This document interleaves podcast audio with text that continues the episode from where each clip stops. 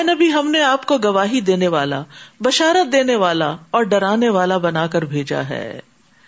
یعنی نبی صلی اللہ علیہ وسلم کی یہ صفات تورات میں بھی بیان ہوئی ہیں اور یہاں خوشخبری کو مقدم رکھا گیا ہے، کیونکہ آپ سارے جہان والوں کے لیے باعث رحمت تھے اور آپ لوگوں کو خوشخبریاں بھی سنایا کرتے تھے۔ مثلاً آپ نے خوشخبری سنائی کہ لوگوں خوش ہو جاؤ اور اپنے بعد میں آنے والوں کو بھی خوشخبری سنا دو کہ جس نے سچے دل سے گواہی دی کہ اللہ کے سوا کوئی الہ نہیں، تو وہ جنت میں داخل ہوگا۔ اسی طرح ایک اور موقع پر آپ نے فرمایا، خوش ہو جاؤ، خوش ہو جاؤ۔ جس نے پانچ نمازیں پڑھی کبیرا گناہوں سے بچا، وہ جنت کے جس دروازے سے چاہے داخل ہو جائے۔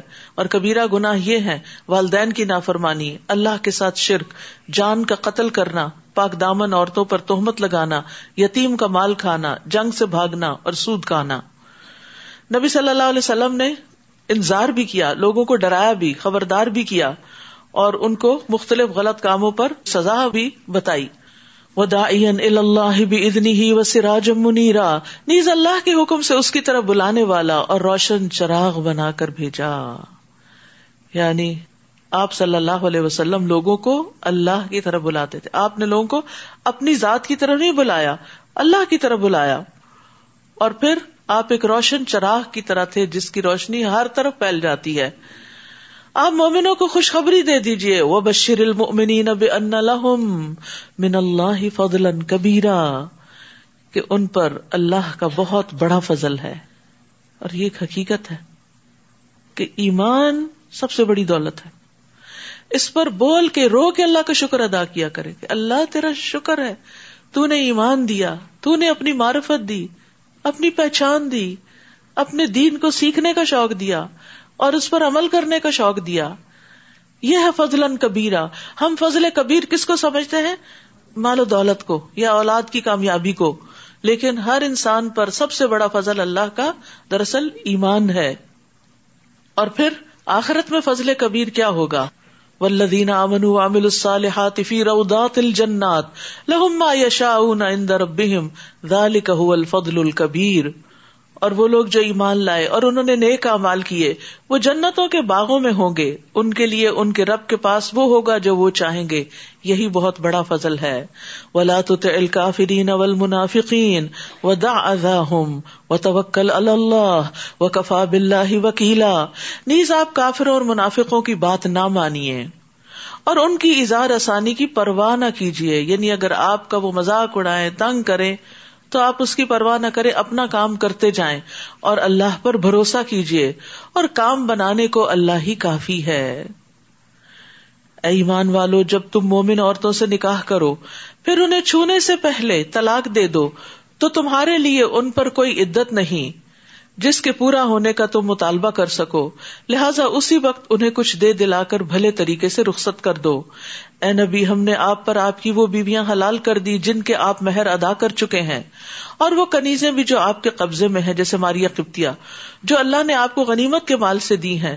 نیز آپ کے چچا پھپھیوں ماموں، خالاؤں کی بیٹیاں بھی، جنہوں نے آپ کے ساتھ ہجرت کی ہے۔ نیز وہ مسلمان عورت بھی جو اپنے آپ کو نبی کے لیے ہبا کر دے اور نبی اس کو نکاح میں لینا چاہے۔ یہ رعایت صرف آپ کے لیے ہے، دوسرے مومنوں کے لیے نہیں۔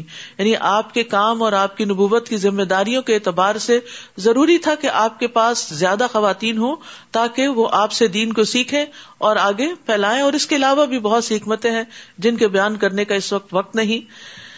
ہم جانتے ہیں کہ ہم نے مومنوں پر ان کی بیویوں اور مقبوضہ کنیزوں کے بارے میں کیا فرض کیا یعنی کہ ایک مومن مرد کے لیے چار سے زیادہ شادی کی اجازت نہیں ہے۔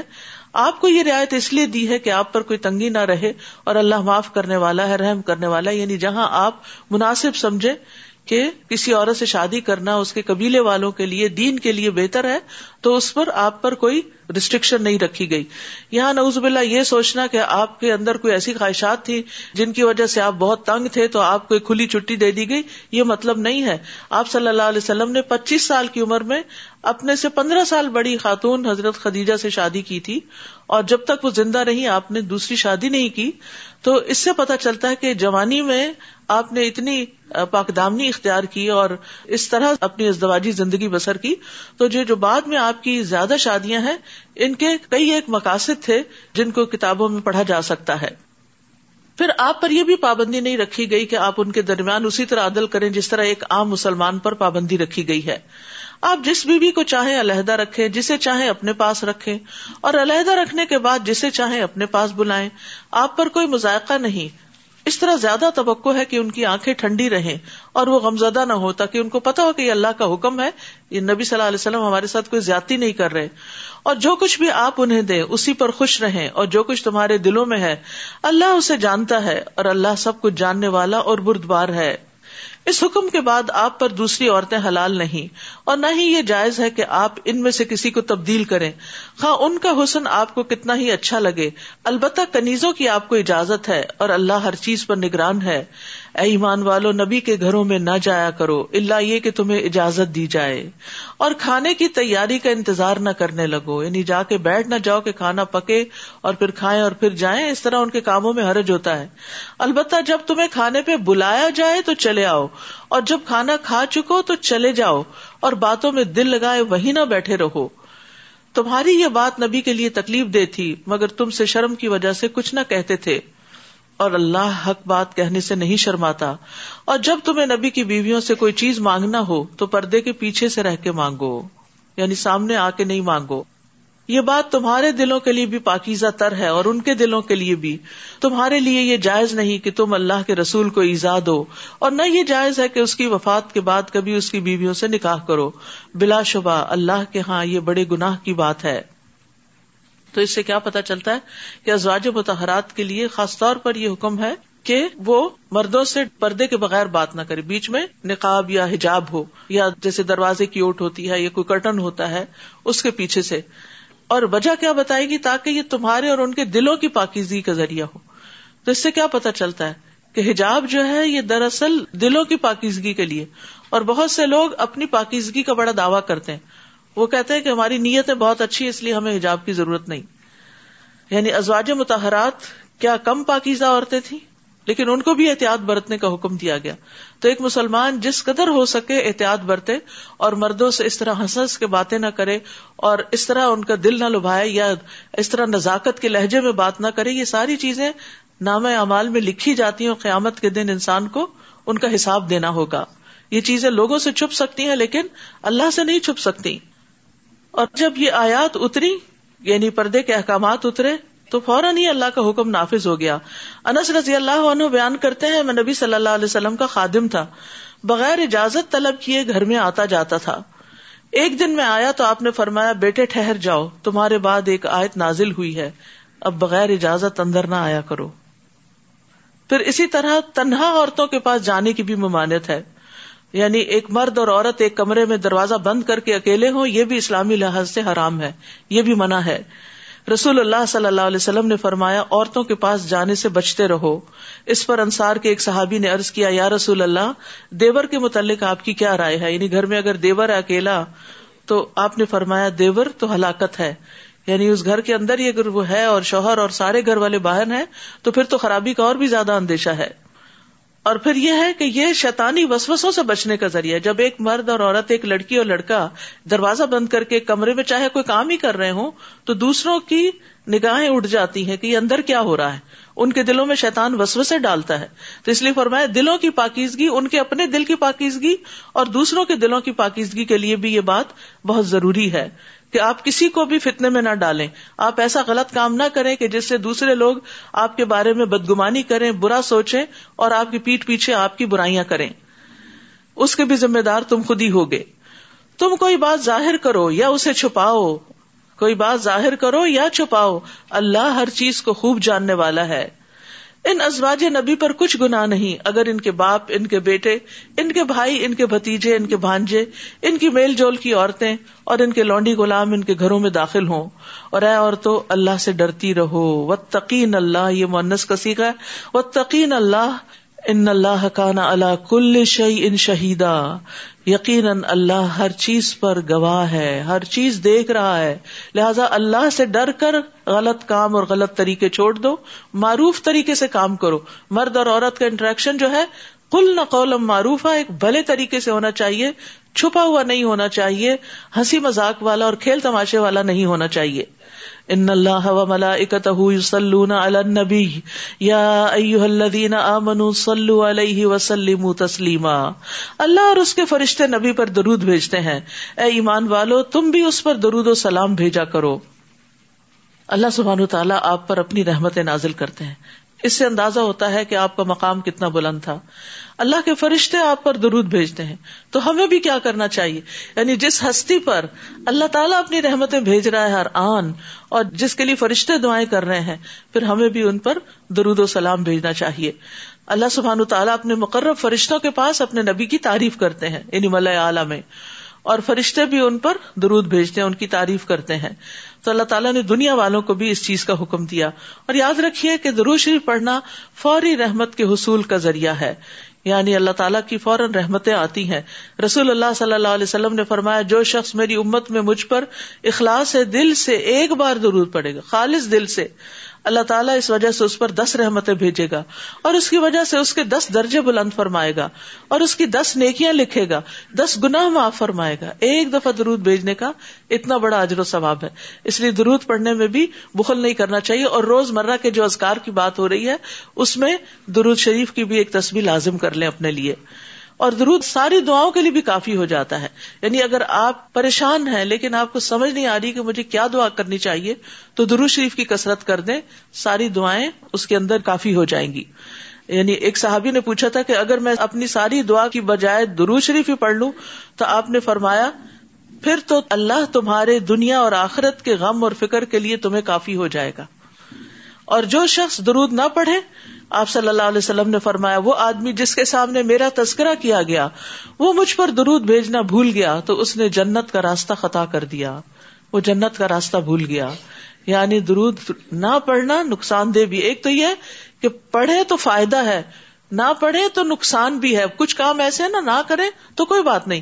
لیکن یہاں نہ کرنا نقصان کا باعث ہے۔ زید بن خارجہ کہتے ہیں، میں نے رسول اللہ صلی اللہ علیہ وسلم سے پوچھا تو آپ نے فرمایا، مجھ پر سلاد بھیجو اور دعا میں کوشش کرو اور کہو اللہ مسل اللہ محمد و اللہ علی محمد۔ یہ سب سے چھوٹا درود ہے جس کو آپ چلتے پھرتے بھی پڑھ سکتے ہیں۔ بعض لوگوں کے ذہن میں یہ خیال ہوتا ہے کہ آپ وزو کے بغیر پڑھ سکتے ہیں۔ جی بالکل وزو کے بغیر بھی دروشی پڑھا جا سکتا ہے، لیٹ کے پڑھ سکتے ہیں، واک کرتے ہوئے، کھانا پکاتے ہوئے کسی بھی وقت انسان درود بھیج سکتا ہے آپ پر۔ ان الذين يؤذون الله ورسوله لعنهم الله في الدنيا والاخره جو لوگ اللہ اور اس کے رسول کو دکھ پہنچاتے ہیں، اللہ نے ان پر دنیا میں بھی لانت فرمائی ہے اور آخرت میں بھی یعنی وہ اللہ کی رحمت سے محروم ہے اور ان کے لیے رسوا کن عذاب تیار کر رکھا ہے۔ یعنی جسمانی اذیت تو کوئی اللہ کو پہنچا ہی نہیں سکتا کہ اللہ تک پہنچے اور نوز بلا اس کو کوئی تکلیف دے۔ تو اس سے مراد پھر کون سی چیزیں ہیں کہ جو اپنی زبان سے ایسی باتیں کرتے ہیں یا ایسے کام کرتے ہیں جو اللہ اور اس کے رسول کو پسند نہیں۔ اور جو لوگ مومن مردوں اور مومن عورتوں کو ان کے کسی قصور کے بغیر دکھ پہنچاتے ہیں، تو انہوں نے بہتان اور سری گناہ کا بار اٹھا لیا۔ یاد رکھیے، تکلیف دینا کسی کے لیے بھی جائز نہیں۔ یہاں اللہ تعالیٰ کی بات بھی آئی ہے رسول صلی اللہ علیہ وسلم کی بھی آئی، اور پھر مومن مردوں اور عورتوں کی بھی آئی۔ یعنی کسی بھی صاحب ایمان کو اپنے ہاتھ سے، زبان سے آپ تکلیف نہ دے۔ پھر اس کے بعد آپ دیکھیں جانوروں اور پرندوں اور درندوں اور باقی مخلوقات، حتیٰ کہ جنوں کو بھی۔ وہ کیسے؟ جیسے ہڈی کے ساتھ استنجا کرنے سے منع کیا گیا، کیونکہ وہ جنوں کی خوراک ہے، تو اس کو گندا نہیں کرنا چاہیے۔ یعنی ایک مومن جو ہوتا ہے یا ایک مسلم جو ہوتا ہے، اس کے ہاتھ، زبان سے سب محفوظ رہتے ہیں۔ تو کسی کے لیے بھی ازیت اور دکھ کا باعث نہیں بننا چاہیے۔ بعض اوقات باتیں بنتی ہیں، بعض اوقات ہمارے رویے بنتے ہیں۔ بعض اوقات چھوٹی سی بات ہوتی ہے، لیکن دوسرا شخص بہت زیادہ تکلیف محسوس کرتا ہے، کچھ رویوں کی وجہ سے۔ یعنی بعض لوگ آپ بات کرتے ہیں تو وہ خواہ مخواہ ہنس پڑتے ہیں۔ حالانکہ وہ ہنسنے کا موقع نہیں ہوتا۔ بعض ماؤں کو میں نے دیکھا ہے کہ وہ بچوں کے اوپر ہنسنا شروع کر دیتی ہیں اور بچے اس کی وجہ سے بہت اریٹیٹ ہوتے ہیں۔ تو ہم سوچتے ہیں کہ ہم تو ہنس رہے ہیں، ہم تکلیف نہیں دے بظاہر آپ کا عمل ہنسی کا ہے، لیکن وہ دوسرے کے لیے ازیت کا باعث ہے۔ تو ہر شخص کو اللہ تعالیٰ نے اتنی سمجھ دی ہے کہ وہ دوسروں کو ازیت نہ دے، لیکن اگر آپ کو سمجھ نہیں آ رہی کہ دوسرے کو ازیت ہو رہی یا نہیں، تو کم از کم اپنے آپ کو اس کی جگہ رکھ لیں۔ جب آپ اپنے آپ کو وہاں رکھیں گے تو پھر آپ کو پتا چل جائے گا کہ کون سی چیز تکلیف دیتی ہے اور کون سی نہیں۔ یا ایوہ النبی قل ازواجک و بناتک و نساء المؤمنین یدنین علیہن من جلابیبہن۔ ذالک ادنا ان یعرفن فلا یؤذین و کان اللہ غفور الرحیم اے نبی، اپنی بیویوں، اپنی بیٹیوں اور مومنوں کی عورتوں سے کہہ دیجیے۔ اب اس میں سبھی شامل ہو گئی عورتیں۔ یہ حکم صرف ازواج متحرات کے لیے نہیں ہے، یہ صرف آپ صلی اللہ علیہ وسلم کی بیٹیوں کے لیے نہیں ہے، یہ مومنوں کی عورتوں کے لیے بھی ہے اور ہم سب مومن عورتیں ہیں۔ ہم سب کے لیے بھی ہے کہ وہ اپنی چادروں کے پلو اپنے اوپر لٹکا لیا کریں۔ یعنی جب گھر سے باہر نکلے تو گھر والے ڈریس میں نہ نکلے بلکہ اوپر سے ایک اور ڈریس ڈالیں جو گھر کے ڈریس کی زینت کو چھپائے یا آپ کے فگرس کو چھپائے۔ اور ابتدائی دور میں تو چونکہ بہت سمپل لائف اسٹائل تھا، کپڑے بھی بہت سادے ہوتے تھے اور عورتیں عام طور پر چادر لے کر گھر سے نکلتی تھی تو اسی لیے چادر کا ذکر ہوا۔ اور چادر آج تک معروف چیز ہے۔ لیکن بعد میں جب لوگوں نے کپڑوں کے اندر طرح طرح کے ڈیزائن بنانے شروع کیے اور زیادہ زیب و زینت اختیار کرنی شروع کر دی، تو پھر صرف چادر اوڑھ لینے سے وہ سب کچھ نہیں چھپتا۔ مثلاً چادر اڑی تو کیا ہے کہ آپ کے بازو اور آپ کا سارا لباس اور ہر چیز آپ کے فگر نظر آنے لگ گئے، تو پھر اس چادر کو سی کر جلباب بنا لیا گیا جس کو ابایا کہتے ہیں۔ اور اس کو بھی ٹائٹ نہیں ہونا چاہیے کہ آپ کے فگر نظر آئے بعض اوقات وہ بالکل اسکن ٹائٹ ہوتا ہے، جیسے گھر کی کمیز پہنی ہوئی ہے، تو ویسے ہی بازو بھی پورے کے پورے نظر آ رہے ہیں۔ تو ایسا نہیں ہونا چاہیے، یا تو وہ ڈھیلا ہو، یا یہ کہ اوپر سے جو خیمار اڑا جائے، وہ ایسا ہو کہ جس کی وجہ سے یہ بازو اور یہ سینا اور یہ سارا حصہ چھپ جائے۔ تو امہات المومنین نے جب پردے کے احکامات سنے اور یہ آیت نازل ہوئی، تو حضرت عائشہ کہتی ہیں کہ ہم رسول اللہ صلی اللہ علیہ وسلم کے ساتھ فجر کی نماز پڑھتی تھیں۔ ہم نے اپنی اوڑھنیاں لپیٹی ہوتی تھی جب ہم نماز سے فارغ ہو کر واپس جاتی، تو اندھیرے کی وجہ سے کوئی کسی کو پہچان نہیں سکتا تھا۔ پھر فرمایا، اگر منافق لوگ اور وہ جن کے دلوں میں مرض ہے اور مدینہ میں جھوٹی خبریں اڑانے والے باز نہ آئے، تو ہم آپ کو ان کے خلاف اٹھا کھڑا کریں گے۔ پھر وہ تھوڑی ہی مدت آپ کے پڑوس میں رہ سکیں گے۔ جب کوئی حکم نازل ہوتا تھا، تو اہل ایمان تو خوشی سے اس کو قبول کرتے تھے۔ لیکن منافقین جو تھے، وہ نہ تو صحیح طرح اس پر عمل کرتے، بلکہ عمل کرنے والوں کا مزاق بھی اڑاتے۔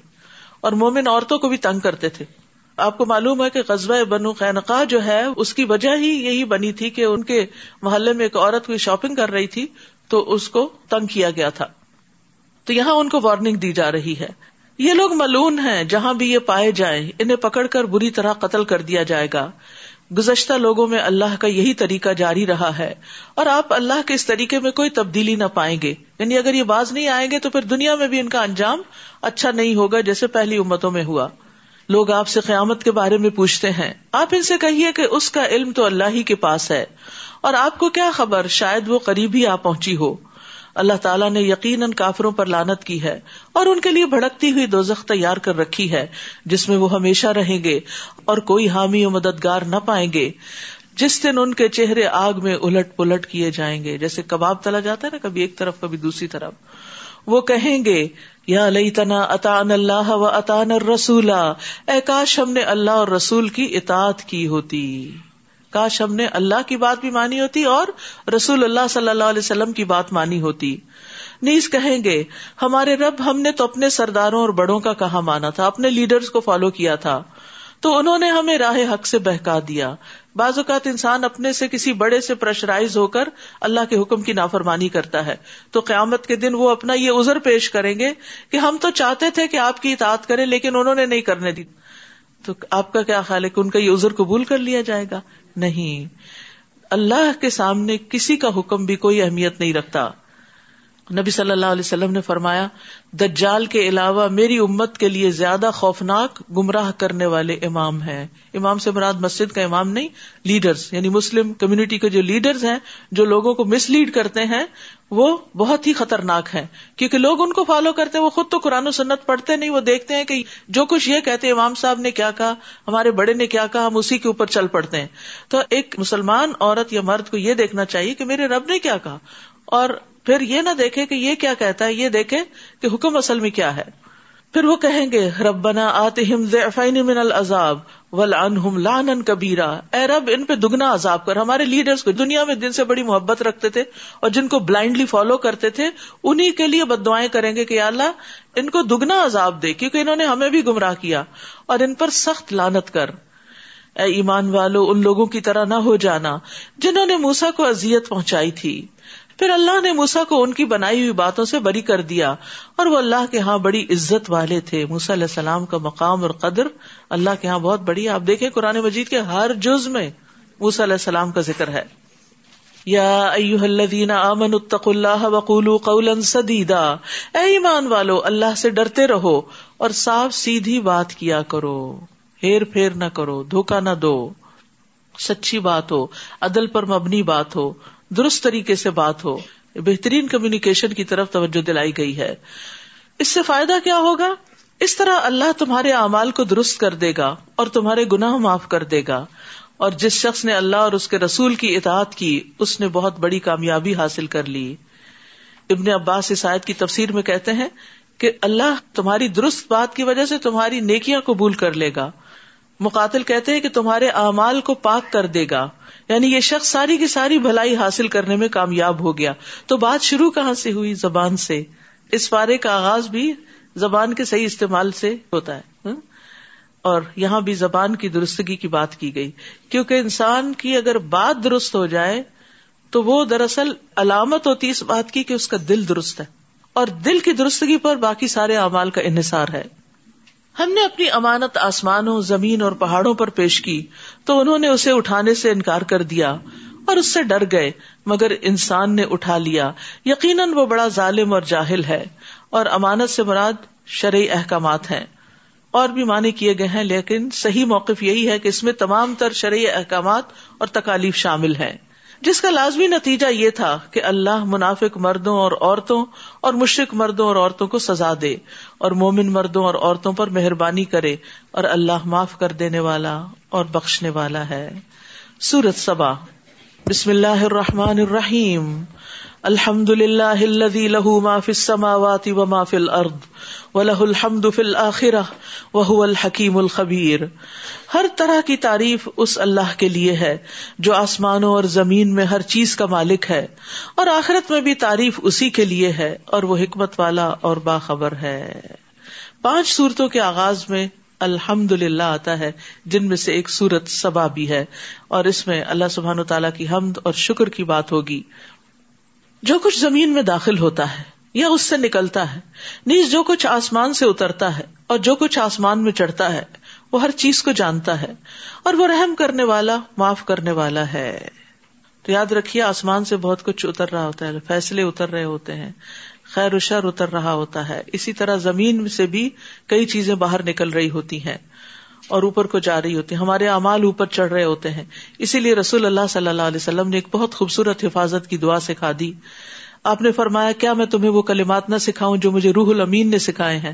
اعوذ بکلمات اللہ التامات اللتی لا یجاوزهن بر ولا فاجر من شر ما ينزل من السماء وما يعرج فيها ومن شر فتن الليل والنهار ومن كل طارق الا طارقا يترك بخير يا رحمان۔ وقال الذين كفروا لا تأتين الساعه کافر کہتے ہیں ہم پر کوئی قیامت نہیں آئے گی یعنی وہ قیامت کا انکار کرتے ہیں۔ آپ ان سے کہیے کیوں نہیں آئے گی؟ میرے رب کی قسم وہ تم پر آ کر رہے گی۔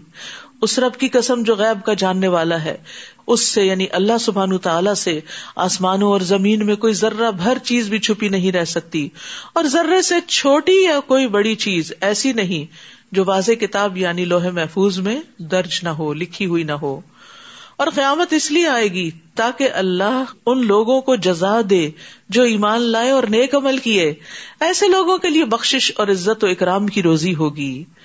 اور جن لوگوں نے ہماری آیات کو نیچا دکھانے پر زور لگایا، ان کے لیے دردناک عذاب کی سزا ہے۔ یعنی آیات کو نیچا دکھایا کا مطلب یہ ہے کہ اپنی خواہش، اپنی رائے، اپنی بات، اپنی لاجک اوپر رکھی اور اللہ کے حکم کو ایک طرف کر دیا۔ اور جن لوگوں کو علم دیا گیا ہے، وہ خوب سمجھتے ہیں کہ جو کچھ آپ کی طرف، آپ کے رب کی طرف سے نازل ہوا ہے، وہ حق ہے۔ اور اس اللہ کی راہ دکھاتا ہے جو غالب اور حمد و ثنا کے لائق ہے۔ اور کافر ایک دوسرے سے کہتے ہیں، کیا ہم تمہیں ایسا آدمی نہ بتائیں جو یہ خبر دیتا ہے کہ جب تم مرنے کے بعد بالکل ریزا ریزا ہو جاؤ گے، تو اثر نو پیدا کیے جاؤ گے۔ معلوم نہیں کہ وہ اللہ پر جھوٹ باندھتا ہے یا اسے جنون لاحق ہو گیا ہے۔ یہ بات نہیں، بلکہ جو لوگ آخرت پر ایمان نہیں لاتے، وہ عذاب میں مبتلا ہونے والے ہیں اور گمراہی میں دور تک چلے گئے ہیں۔ اتنے دور ہیں کہ اب ان کو ہدایت کی بات، اللہ کی بات بھی سمجھ نہیں آتی۔ کیا انہوں نے آسمان اور زمین کو نہیں دیکھا جو انہیں آگے سے اور پیچھے سے گھیرے ہوئے ہیں؟ اگر ہم چاہیں تو انہیں زمین میں دھنسا دیں یا ان پر آسمان کے کچھ ٹکڑے گرا دیں، بلا شبہ اس بات میں ہر رجوع کرنے والے بندے کے لیے ایک نشانی ہے۔ وَلَقَدْ آتَيْنَا دَاوُودَ مِنَّا فَضْلًا۔ اور داؤد کو ہم نے اپنے ہاتھ سے بزرگی عطا کی تھی۔ اور پہاڑوں کو حکم دیا تھا کہ اے پہاڑو داؤد کے ساتھ تصبیح میں ہم آہنگ ہو جاؤ۔ اور پرندوں کو بھی حکم دیا تھا۔ اور ہم نے اس کے لیے لوہے کو نرم کر دیا تھا۔ تو داود علیہ السلام کا بہت بڑا مقام ہے پیغمبروں کی تاریخ میں اور یہاں اللہ تعالیٰ اپنے فضل کا ذکر کر رہے ہیں۔ وہ کیا فضل تھا؟ آپ کو نبوت عطا ہوئی، بادشاہت عطا ہوئی۔ بنی اسرائیل کی اصلاح کا اہتمام نصیب ہوا۔ انصاف کے ساتھ فیصلہ کرنے والے تھے، جنگ میں بہادری دکھانے والے تھے۔ آپ پر نعمتیں وسیع کر دی گئی تھی خاص طور پر آپ کے دل میں لوہے کی زرہ بنانے کا فن القاع کر کے انہیں لوگوں سے بے نیاز کر دیا تھا۔ انہیں زبور عطا کی تھی، اچھی آواز عطا کی تھی، نیک کاموں میں لمبی عمر دینے کا فضل عطا کیا تھا۔ اور اس کے علاوہ بھی بہت زبردست فضائل ہیں آپ کے۔ ان میں خاص طور پر آپ کو سلیمان علیہ السلام جیسا بیٹا عطا کیا تھا۔ اور اس سے کہا کہ کشادہ زرے بناؤ اور اندازے کے مطابق اس کی کڑیاں جوڑو۔ یعنی نہ چھوٹی ہوں، نہ بڑی ہوں، کڑیاں چھوٹی ہوں، تو ایسا نہ ہو کہ وہ صحیح فٹ ہی نہ بیٹھے اور بڑی ہوں، تو ایسا نہ ہو کہ وہ ٹوٹ جائیں اور صحیح طور پر ذرا پہنی نہ جا سکے۔ اور اے آل داود نیک عمل کرو۔ جو کچھ تم کر رہے ہو، بلا شبہ میں اسے خوب دیکھ رہا ہوں۔ میں دیکھ رہا ہوں۔ جس کو یہ سمجھ آ جائے نا کہ اللہ دیکھ رہا ہے، تو وہی دراصل اپنے اعمال درست کر سکتا۔ کیونکہ کچھ چیزیں یا کچھ جگہ ایسی ہوتی ہیں، جب لوگ آپ کو دیکھ رہے ہوتے ہیں تو آپ بڑے شریف بن جاتے ہیں۔ لیکن کچھ مقامات ایسے ہوتے کہ کوئی بھی آپ کو نہیں دیکھتا۔ اب آپ اپنی اسکرین پر کس سے کیا باتیں کر رہے ہیں، کتنا ہنسی مزاق کر رہے ہیں اور کتنی کام کی بات کر رہے ہیں، یہ کوئی نہیں دیکھ رہا، لیکن کون دیکھ رہا ہے؟ اللہ دیکھ رہا ہے۔ اور یاد رکھیے، ان چیزوں کو بازو کا ہم گناہ تصور نہیں کرتے۔ جبکہ یہ بھی گناہ ہے جو چھپ چھپ کر کیے جائیں، ایسے لوگوں کی پہاڑوں جیسی نیکیاں جو ہے وہ راکھ بنا کے اڑا دی جائے گی، جو چھپ کر غلط کام کرتے ہیں۔ اور پھر اس میں آپ دیکھیے کہ بعض اوقات ہم سمجھتے ہیں کہ ان کا کوئی نتیجہ نہیں نکلنے والا۔ لیکن ان کا نتیجہ کئی صورتوں میں نکلتا ہے اور انسان کو یہ سمجھ نہیں آتی کہ میرے اسی گناہ کی وجہ سے میرے ساتھ یہ ہو رہا ہے۔ تو انسان کو شعوری طور پر سب غلط چیزوں کو چھوڑ دینا چاہیے۔